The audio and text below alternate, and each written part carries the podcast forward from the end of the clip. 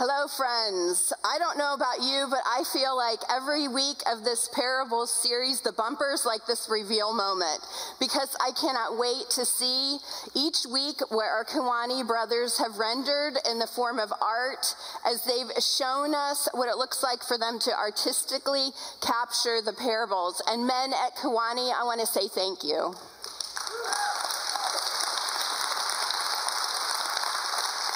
Thank you for sharing your gift of creativity with us. It has been beautiful to just watch your renderings of the parables and watch them come to life on canvas. At our campuses, you'll notice out in our lobbies, we've been featuring the different artwork pieces. And I just want to remind you that on September 15th, that's a Sunday night, at our Rock Island campus, we're inviting you to come together. We're going to be watching the um, neighbor documentary about Mr. Rogers' life and talking about what it looks like to neighbor well well, but we're also going to be doing a silent auction for those paintings. Um, I know I have my eye on two of them, so come prepared to bid it up because all of the money that we raise at that event is going to go back into our ministry with those who are incarcerated at our Kewanee campus, but also at the Rock Island County Jail, and so you don't want to miss out on that opportunity. Um, man, it is good to be back you know, it's good to go away and good to go on some vacation and refresh. And Sean and I uh, took two weeks to do some of that, and we've been back the last few weeks. But this is my first opportunity to engage with all of you in this way, and it's good to be back. It is good to be up here, um, able to just unpack this parable with you of the persistent widow. Now, I want to warn you on the front end for those of you who like to get right down to it, this, this is not one of those days. We're not going to get right down to the parable because I've got some exciting news that I want to share with you. Many of you know that we've been on a journey with our Zoe group in Kenya. In November, we announced a partnership with Zoe. If you want more information about Zoe, you can go to wearezoe.org. Zoe is a child empowerment ministry uh, that works with children all around the world to help empower them out of poverty and to see them restored relationally in the physical world we live in, but most importantly, in their spiritual relationship with Jesus. And so in January, we started a partnership with a group of kids in Kenya. And I told you that I would let you know when they came together and what was happening there. And so this is the latest update. Um, the picture that you can kind of see here um, on the on the screen and, and maybe in the larger screen is our group of kids taken in April of just this past year. So just a few months ago. They have named themselves the Conquerors Group. Um, every child group comes together and it's one of the first decisions they make. And I love that because I think of the scripture that we are more than conquerors in Christ Jesus, and it is our prayer that they that they live into the fullness of what it would mean for them to under, to live as conquerors in their everyday life. This group represents 33 family groups and 89 children. All of them are in child-headed households, and one of the things that we committed to early on is that not only would we be coming alongside this group for 3 years, but that I would come back to you and let you know how you could interact and adopt one one of those family groups in prayer. Um, we've been talking about this with our kids all along, and I want to let you know that our Heritage Kids Ministry, starting in January, began receiving their weekly offering from the kids and calling it Kids Change for Change. And so they talk about the Zoe kids and they've been interacting with our children.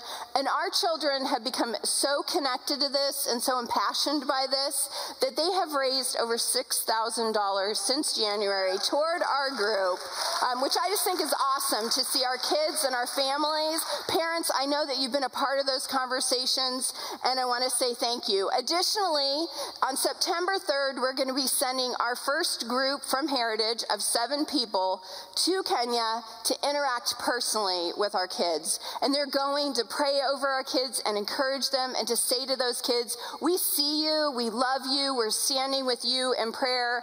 And so they're going as ambassadors of Jesus first and foremost, but also of heritage. And so I would encourage you uh, to be praying for them as they continue to prepare to go and as they're there from September 3rd to the 12th. And so today, out in our lobby area at Bettendorf campus, it's going to be right in your next steps area. Here at Rock Island, it's just around the corner from our next steps area, heading down into the kids area. You're going to see a board that has the big letters Zoe on top of it.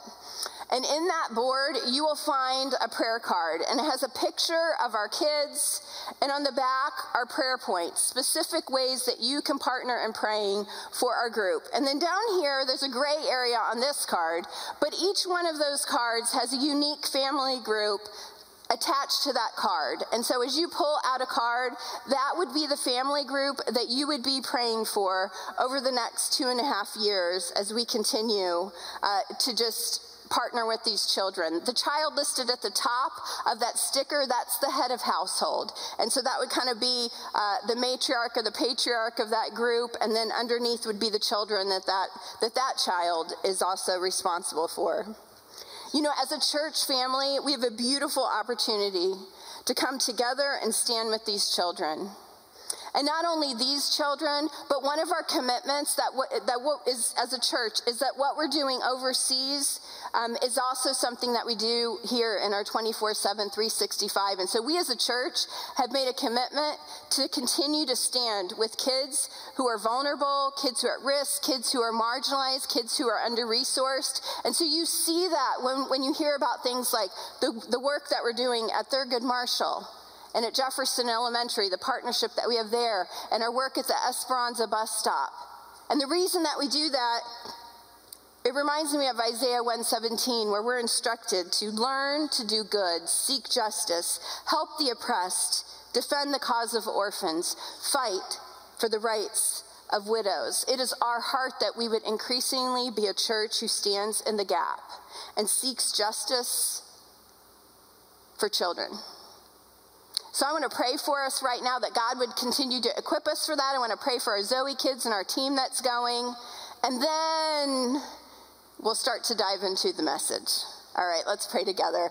Father, Son, and Spirit, we are so grateful for the opportunity to partner with these children. And we celebrate the beautiful work that you have already begun in their hearts, and we claim that you are the one who will be faithful to see it through to the day of completion. We pray that you would help us to be faithful to do our part. Whether it's to give financially, to partner in prayer, to adopt in prayer over these next few years, whether that looks like going, we pray that you'd help us to be faithful to do our part, to come alongside, to encourage, to lift up, to empower for Jesus, we celebrate that you are the hero of the story. You are the hero of every story, and you are the hero of this story. And we say thank you for allowing us to play just a small part. Father, we pray for our team as they continue to prepare um, and just prepare their hearts and minds and souls and spirits and bodies for what you have in store for them. Help them to lay down any personal agenda and just to be open to Holy Spirit and Holy Spirit, what you want to do in and through them for your honor and glory. We pray that you would assure them that they are equipped because they are called, they are worthy because of you. Father, I pray that as we continue to embody this care and concern for children who are in the margins, here in our Quad City community. Would you continue to give us eyes to see? Would you continue to grow our hearts? Would you continue to allow us to see space that maybe we thought we didn't have in our schedule?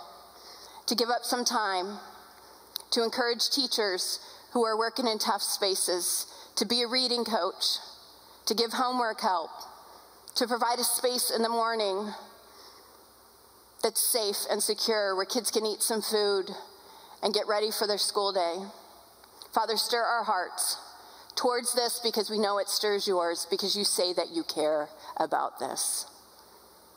We love you and we pray this in the strong name of Jesus. Amen. All right.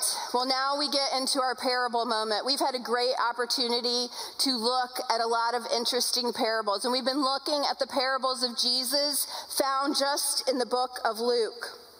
And the definition that we've been using for what is a parable is this one it's a simple story with a spiritual truth.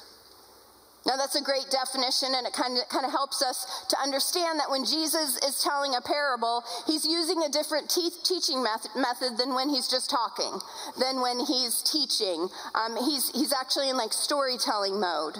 And so, this is the definition we've been using, but I wanted to add two words to that definition um, just for us to consider. And it's these two words one of the things that I've found in looking at the parables of Jesus is that this definition often is what the first time you read it, that's what's going on a simple story with a spiritual truth. But it's helped me to think about it this way that a parable is a seemingly simple story with a layered spiritual truth. Because here's the reality you can dive into Jesus' parables again and again. And it's amazing to me how the deeper you go into them, depending on what's going on in your own life, your spiritual maturity, your experiences, what, what, your, what you're understanding about the context of how Jesus is delivering that parable, there's a lot going on in that story.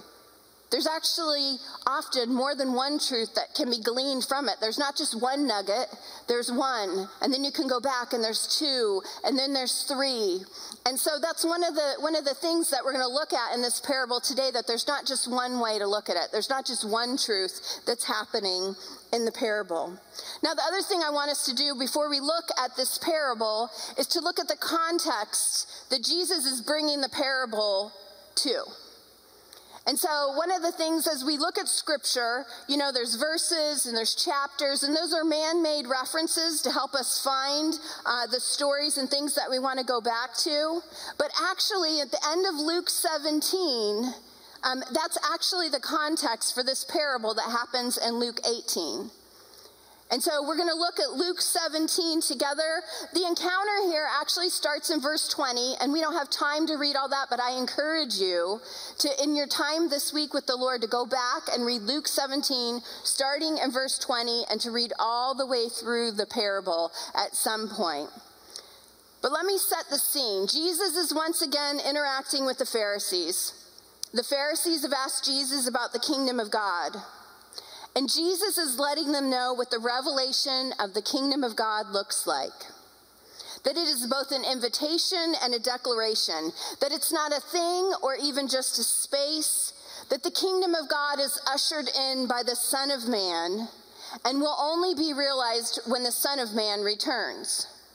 Now, we understand that the Son of Man that Jesus is talking about is Jesus, the Messiah, the Savior, the one who would die on the cross. But the Pharisees are listening to Jesus talking about this, and they're not interacting with Jesus as though he is the Son of Man.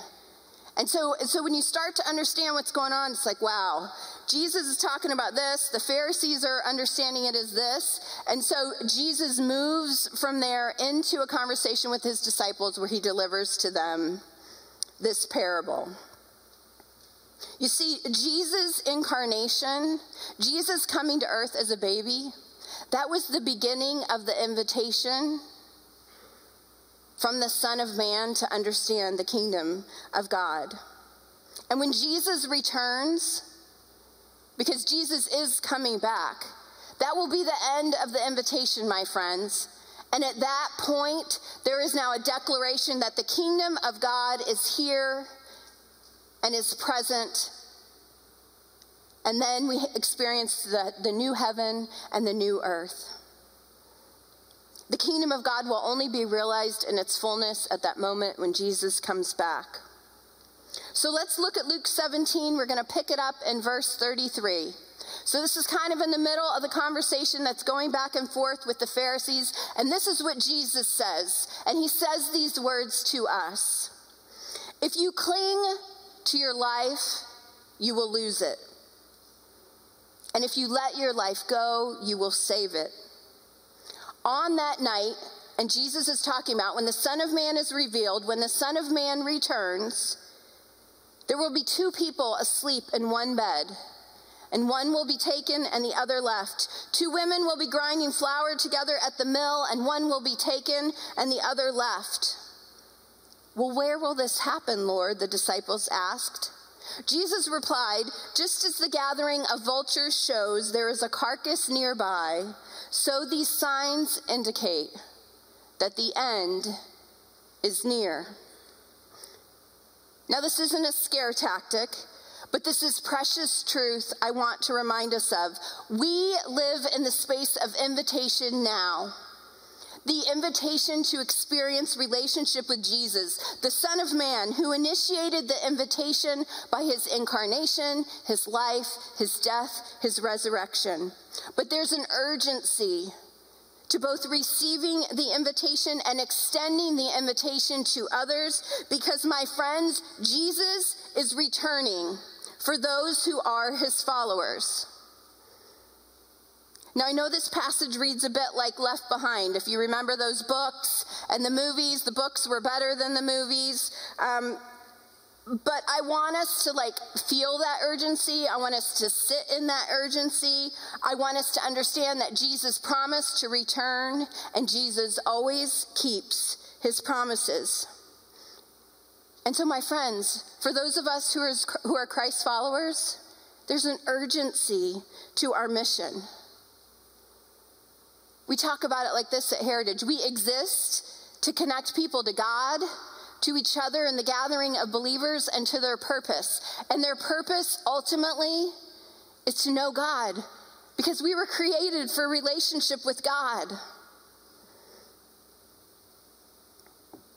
I think, though, in our everyday life, we often lose sight of this truth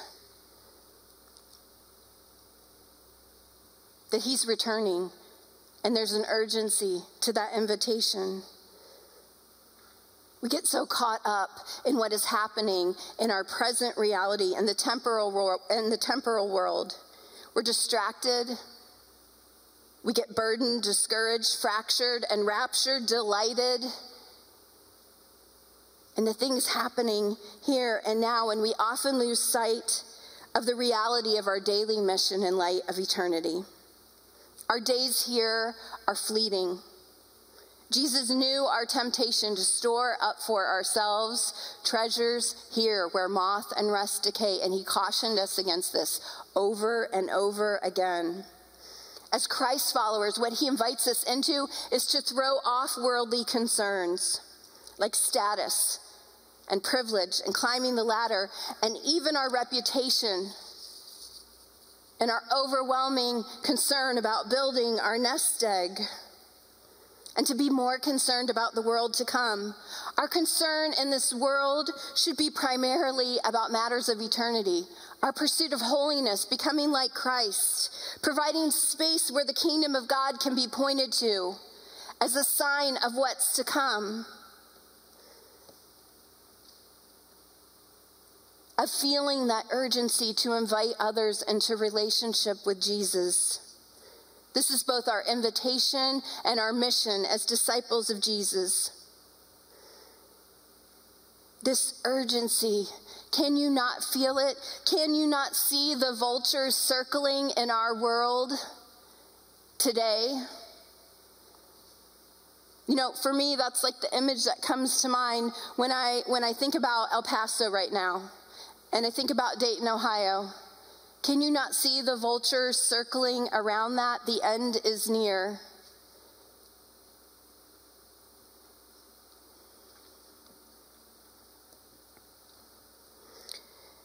Not everyone that you know not everyone in your circle of influence, maybe not everyone in this room, is positioned now to experience the fullness of the kingdom of God. But our heart and God's heart is that everyone would. And so I want to ask you this question Who do you know that has not taken Jesus up on his invitation? And here's the second question what are you doing about that? None of us can decide for someone, but we can always be people who are presenting the opportunity and holding the space for invitation. I have someone very dear to me in my life who is not in relationship with Jesus. I cannot fix that situation, I cannot decide for him. And so, how do I interact with that in a way that doesn't lose sight of the urgency of that?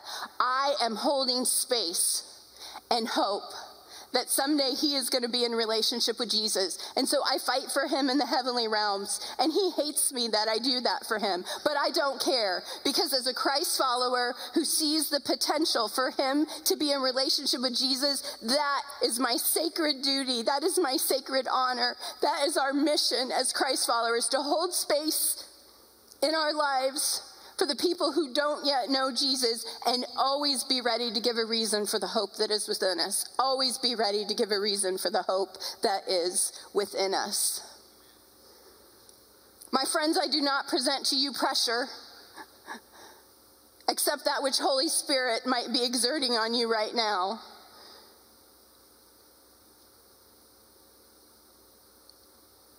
If you are within the sound of my voice and you do not have a personal relationship with Jesus, you have not stepped in to that invitation to know Jesus as your Savior, as your rescuer, as your best friend, I would beg you that today be the day. There is a fragility to life. Too many of us live like tomorrow is promised. And Jesus tells us that over and over and over again. And you do not have to live long in our world to understand that tomorrow is not promised. And yet, that doesn't have to scare us if we know where our tomorrow lies. If you know where your tomorrow lies, you actually get freed up to live in this space of this world with great freedom. Because death would only bring the opportunity to be reunited with the one you love the most, with the one who loves you the most.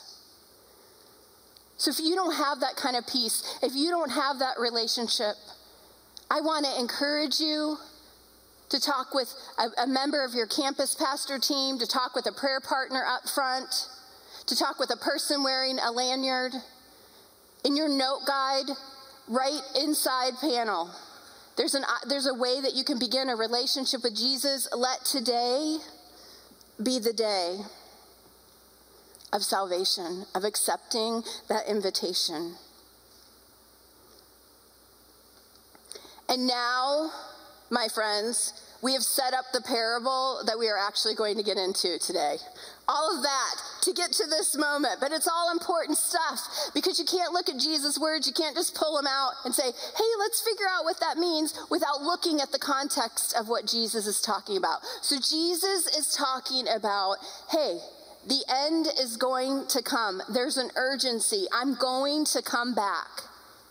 And then Luke chapter 18, verse 1, most translations say then or and. In the translation we're going to look at, just because the story laid out better, it says one day. But these, the, this passage is just right on the hills of this interaction that Jesus had. And so let's look at 18, Luke chapter 18, verses 1 through 8, the parable of the persistent widow together. Then Jesus told his disciples a story to show that they should always pray and never give up. There was a judge in a certain city, he said, who neither feared God nor cared about people.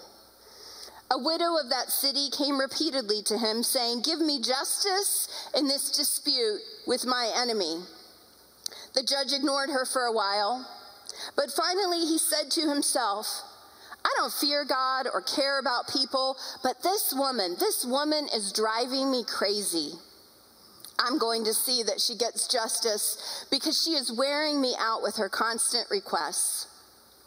Then the Lord said, Learn a lesson from this unjust judge.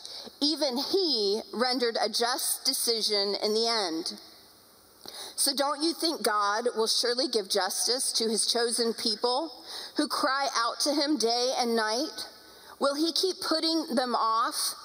I tell you, he will grant justice to them quickly. But when the Son of Man returns, how many will he find on the earth who have faith? The parable of the persistent widow. Now, Jesus uses a tool in this parable, and he's actually he's asking many questions as he's delivering the parable. And so we're going to stay in that vein as we go through our note guide. And so if you uh, just want your note guide to be the same, I just want to tell you this one is not like that. on the on the front end. Some of you already got in there and you know that and you're looking for the fill-ins and they're not there. It's okay. Jesus used this method of teaching where he asked questions and we're going to stay in that same vein. And we're going to ask Holy Spirit to help us as we process some of the questions listed in your note guide. I have a few more as we look to learn all that we can from this parable. Now, as, as I alluded to, there are different lenses that you can look at the parables through, and there are at least three lenses that you could look at this parable through primarily and say, this is what Jesus was trying to teach. And so I'm just going to present those to you, and I'll talk just a little bit about them. But really, I want to invite you in this week to go back to this parable, to ask yourself these questions again there's more questions in your in your discussion guide uh, for small group interaction, and I encourage you to use those as well. To honestly just sit with Holy Spirit and let Holy Spirit speak truth to you as you process a little bit more. So, what are the three lenses? The first, Jesus kind of gives it away in the first verse. He says this parable is about our need to pray with persistence and with faith the second lens that you could look at this parable through. It is about our right understanding of who God is and who we are in Jesus in relationship to God. A third lens that you could look at this parable through is that it is about God's care and concern for those who are affected by injustice. So, in light of the urgency of Jesus' return and what that means for us and those we love, the world around us, I want to ask you this question What are you ordering your life around? Because the reality is, we make choices in our 24 7, 365, and, and even though we might say, hey, my life is all about Jesus, we can be making decisions and ordering our life around a central thing that is really not Jesus. It's really something else. And I think it's good for us to take inventory and an audit of our own our own self, our own life. And just ask Holy Spirit to help us do that in an honest way. So here's the question What are you ordering your life around? And we can most often see this show up by examining what we are waiting for. And so I want to ask you this question what are you waiting for? I would also say that we can see it in what are we working for? Many of us are waiting for, working for retirement, a promotion, a relationship to reconcile, our next vacation, physical healing, a prodigal to return an addiction to run its course. We're waiting to get pregnant. We're waiting for our kids to leave home and maybe never return, hopefully. the list could go on and on. And I want to let you know look, I'm not saying that any of these things are bad inherently. But what I'm inviting us to consider is that many of us are waiting for something that is just about the here and now, and we're not actually living expectantly waiting for Christ's return, first and foremost. I have to think that if our number one um, expectation and our waiting was primarily ordered around Christ's return, Christ's imminent return, and our response to that, that our choices and our 24 7, 365 might look a lot different. And so, as a follow on to this question, I want to ask you this How are you waiting?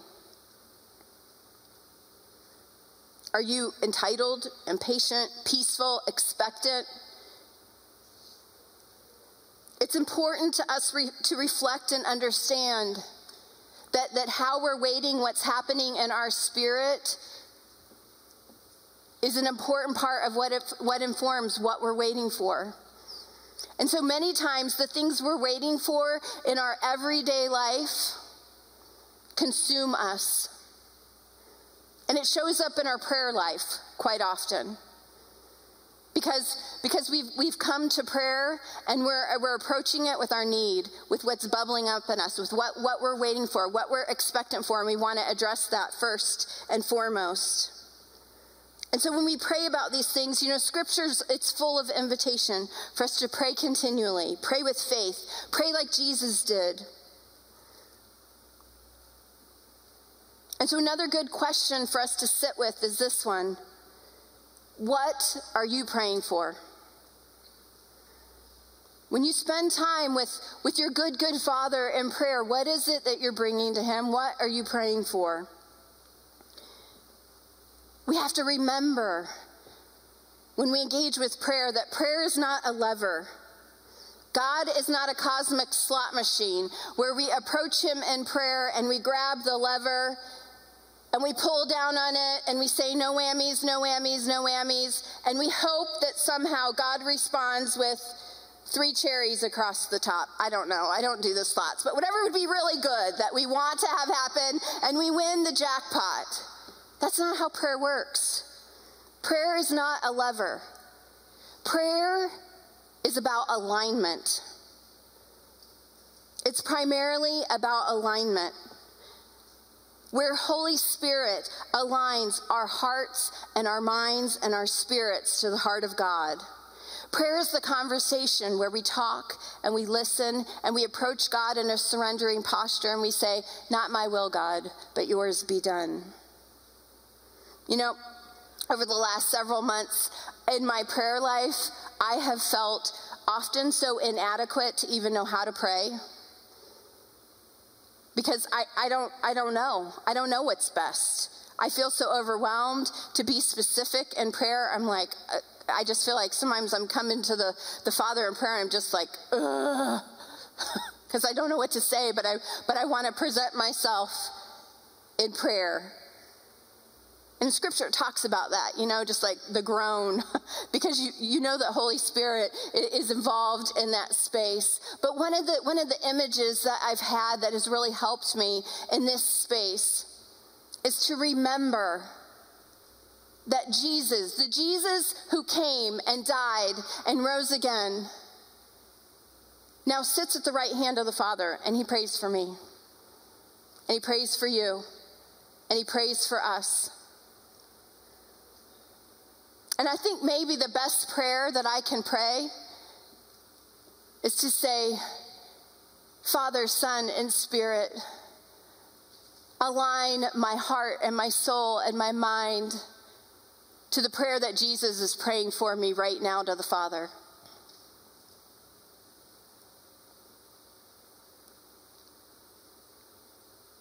What better prayer can we offer?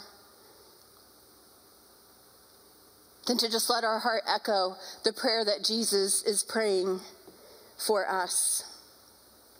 And so, my friends, I want to ask you this question How are you praying? Are you praying with boldness and courage and persistence and expectancy? You see, in this parable, Jesus presents us with the story of a widow. Now, a widow in that day was a person without status, or privilege or voice or means. This widow had no business in the culture and time of the day to go to a judge. And yet she did. She rose up in spite of all of that to present her request to an unjust judge. And if we look at the characteristics of that judge, we have to realize that our loving Father is the opposite of that unjust judge. Our God is for us. Our God is a judge. And there will come a day when Jesus returns, there will be a judgment, but He is a just judge. He is a God who is for us, not against us. And in this parable, we see if even this unjust judge finally honored the request of the widow, how much more will our just, loving Father answer us? Verse 7 tells us that he will answer us by bringing about justice for his chosen ones. My friends, we live in a broken world, one marked by injustice. racism, sexism, genocide, famine, human slavery, mass shootings, exploitation of people through pornography and prostitution, and mass incarceration all tell us this is so. And in this parable, Jesus declares definitively that Father, Son, and Spirit, the triune God, care about this, and their heart is to make things right, to make things whole. N.T. Wright talks about God's heart for justice in this way. He says, when God wants to change the world, he doesn't send in the tanks. He sends in the meek, the mourners, those who are hungry and thirsty for God's justice, the peacemakers. We are those peacemakers, my friends. We are his agents of reconciliation. We get to steward shalom and justice where people can experience right relationship with him, with themselves and with other people. My brothers and sisters, I want to ask you this question. While you wait for Jesus to return, what are you doing while you wait? If you ordered your life around waiting for his return, or if you've already done that, what are you doing while you wait? Are you engaging in persistent prayer? Are you praying for and engaging in reconciling injustices that plague our world today? Is your waiting and praying self focused or others centered? Are your actions in your daily life pointing to the urgency of Christ's return? Jesus ends this parable with a question he says, When the Son of Man comes, when the Son of Man returns, will he find faith on earth? And so, my friends, here's my last question How is your faith? How is your faith?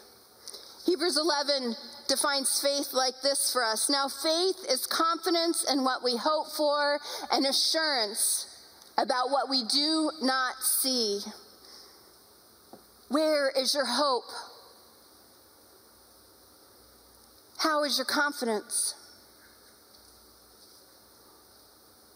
You know, I'll admit that I've found my own faith flagging in these days. The days that we live in that are so marked by divisiveness, by a culture of us versus them. It's really, it's, it's deeply disturbing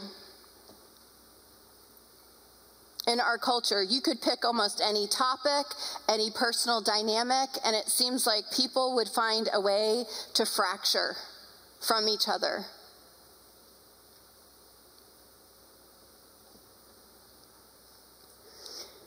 And the temptation is to embrace a narrative that says, well, that's just the way the world is. It's impossible to live any other way. It is us versus them. And you could pick pick a thing that you want to divide along. Black, white, black, brown, language, politics, religion, and on and on and on it would go.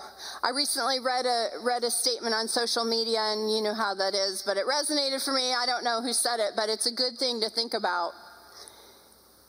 You know that you have made God in your own image when he hates the same people that you do. My friends, the kingdom of God is not an us versus them conversation. The kingdom of God is all about we. And as Christ followers, I think one of the most important things that we've got to be got to be vigilant about is protecting the kingdom of God as a we invitation. There is no us versus them when God is in the middle of that conversation because God is for. God is for. And so that's our invitation to be in this space of being for people, being for Him, for being for truth, for love, for justice, for mercy. You see where I'm going with this. As you engage with Holy Spirit this week, and I hope that you do that, I want to encourage you to come back to these questions. What are you really waiting for? What are you praying for? What are you doing while you wait? How is your faith? The parable of the persistent widow should give us hope and encourage us that God sees all, God loves all. It is his desire that none would perish. It was his heart from the beginning that justice and righteousness would be all we would ever know. But because of sin, our story has taken an awful turn. But we are invited to be in relationship with him and to invite others into that same relationship. May he find us to be faithful agents of that reconciling invitation. Let me pray for us. Father, Son, and Spirit, we pray that you would examine us, that you would search us and know us, and you would show us if there is any offensive way in us, and that you would lead us into truth and understanding and righteousness and justice, for that is your heart. Father, I pray that you give us courage to sit with Spirit in space and time this week. That you would speak truth to us, that you would convict us, that you would that you would challenge us, and that you would set us firmly in this truth that we are more than conquerors in Christ and that you've equipped us and that you've empowered us. Not for our agenda, not based on our, our, our desires, but on yours. And so we choose today to align our hearts and our wills to yours. We pray this in the strong name of Jesus. Amen.